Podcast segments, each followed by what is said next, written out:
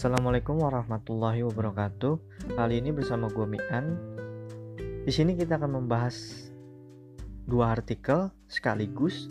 Artikel yang pertama berjudul Mobile Communication Media Effect dan If Romeo and Juliet Had Mobile Phone. Kita bahas satu-satu ya. Yang pertama yaitu Mobile Communication Effect Media. Apa sih artikel ini? Artikel ini membahas tentang apa? Artikel ini membahas tentang perangkat komunikasi seluler dan efek-efek yang ada di dalamnya. Nah, jadi dulu tuh orang berkomunikasi hanya dengan secara langsung ya atau dengan melalui surat. Tapi ketika ada ponsel, maka komunikasi tidak hanya melalui surat, tidak hanya antara dua orang atau lebih di, hanya di tempat itu komunikasinya. Tidak.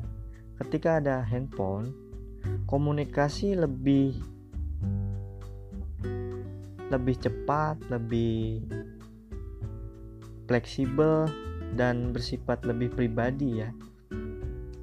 Itu menurut gue sangat bagus sekali ya karena berevolusi yang tadinya kita hanya berkomunikasi di satu tempat, terfokus pada di satu tempat, kini kita bisa berkomunikasi di mana saja dengan melalui handphone. Nah, selanjutnya apa sih permasalahannya? Permasalahannya di sini adalah efek-efek yang ditimbulkan dari komunikasi seluler tersebut. Apa saja efeknya? Efeknya ini bisa berubah bisa berupa positif dan dan negatif tergantung dari pemilik handphone tersebut mau digunakan ke positif atau yang negatif dan durasi penggunaan penggunaan handphonenya. Jadi kalau yang menggunakan handphone tersebut dipergunakan untuk yang positif dan durasinya pun dapat diatur, maka ponsel tersebut, komunikasi yang dilakukan tersebut akan baik. Berbeda sebaliknya jika menggunakan handphone itu untuk hal yang negatif dan juga penggunaan handphone yang tidak dibatasi itu akan berdampak buruk terhadap si pemilik handphone ini ya. Nah, Lantas tujuannya apa sih dari dibuatnya artikel ini? Artikel ini dibuat tujuannya agar pembaca mengetahui bahwa komunikasi seluler ini sudah ada sejak lama. hanya saja perubahan-perubahan di setiap masanya itu selalu berubah dan selalu upgrade jadi semakin canggih orang berkomunikasi menggunakan seluler dulu mungkin ketika ada handphone mereka hanya bisa berkomunikasi seluler hanya dengan SMS, telepon. Tapi zaman sekarang kan sudah ada, sudah makin canggih, sudah bisa menggunakan aplikasi. Aplikasi untuk komunikasi pun banyak seperti WA, Facebook dan lain-lainnya. Dan juga untuk telepon dulu kan cuma suara dan sekarang pun sudah ada dalam bentuk video. Jadi artikel ini sangat-sangat berguna untuk pembaca. Dan kesimpulan dari artikel ini adalah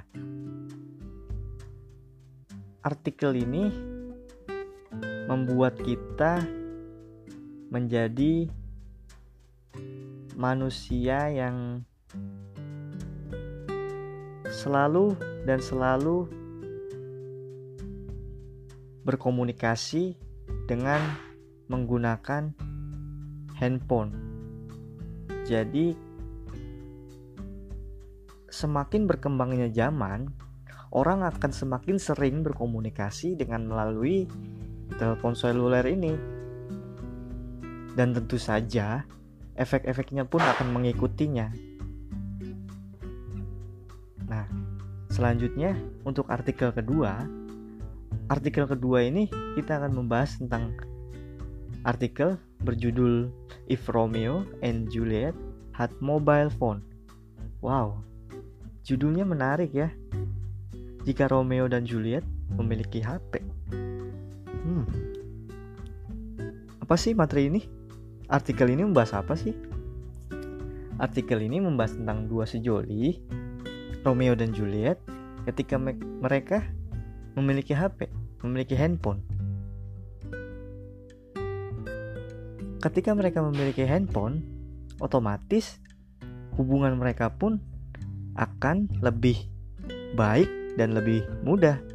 Jadi kita jadi kita dapat membayangkan, dapat berimajinasi, oh jika Romeo dan Juliet memiliki handphone, mungkin percintaan mereka akan lebih mudah dan fleksibel. Mereka dapat mengetahui di mana mereka berada. Mereka dapat mengetahui perasaan mereka masing-masing dengan melalui ponsel. Memberitahu Juliet memberitahu Romeo kalau dia sedang ada di mana, begitu juga dengan sebaliknya. Dan ketika mereka memiliki handphone, mereka pun saling mengetahui satu sama lain di mana letak mereka berada dengan sebuah aplikasi yang di mana aplikasi ini mengetahui keberadaan mereka secara terperinci ya dengan sebuah aplikasi mungkin dulu aplikasi apa tuh saya nggak tahu ya tapi untuk zaman sekarang ada tuh aplikasi Zenly itu mengetahui di mana letak kita berada atau letak orang yang ingin kita ketahui itu ada di mana. Nah, lantas apa sih pertanyaannya? Pertanyaannya adalah bagaimana jika yang memiliki handphone tersebut adalah anak-anak. Sedangkan kita tahu anak-anak tidak bisa mengontrol diri mereka dalam menggunakan handphone. Contoh misalkan, kita memberikan HP kepada anak-anak kita dengan tujuan agar kita mengetahui secara detail di mana mereka, apa yang mereka kerjakan, mereka berteman dengan siapa saja. Ya, memang kita menginginkan hal tersebut. Tetapi pernah nggak kita berpikir bahwa ketika kita memberikan handphone pada anak-anak, apakah itu tidak akan membuat mereka ketergantungan terhadap sebuah handphone? Itu yang menjadi permasalahan. Balik lagi ke artikel ini, apa tujuan penulisan artikel ini? Artikel ini adalah bertujuan tentang dua individu yang mencoba keluar dari batas-batas kelompok mereka dengan menggunakan komunikasi dengan menggunakan mobile phone. Artinya apa? Ketika mereka memiliki handphone, mereka dapat pergi ke mana saja dan berinteraksi dengan siapa saja tanpa diketahui oleh kelompok-kelompok mereka seperti itu. Kesimpulan dari artikel ini adalah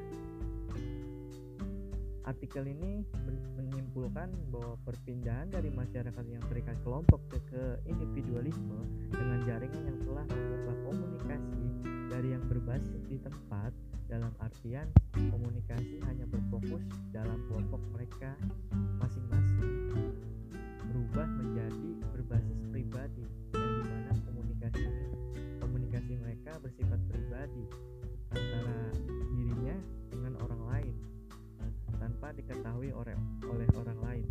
Jadi itu itu saja pembahasan kita kali ini. Kurang lebihnya mohon maaf. Semoga kalian terhibur dan semoga ulasan ini dapat menambah wawasan kalian. Tunggu podcast episode selanjutnya akan gue buat dan sampai jumpa.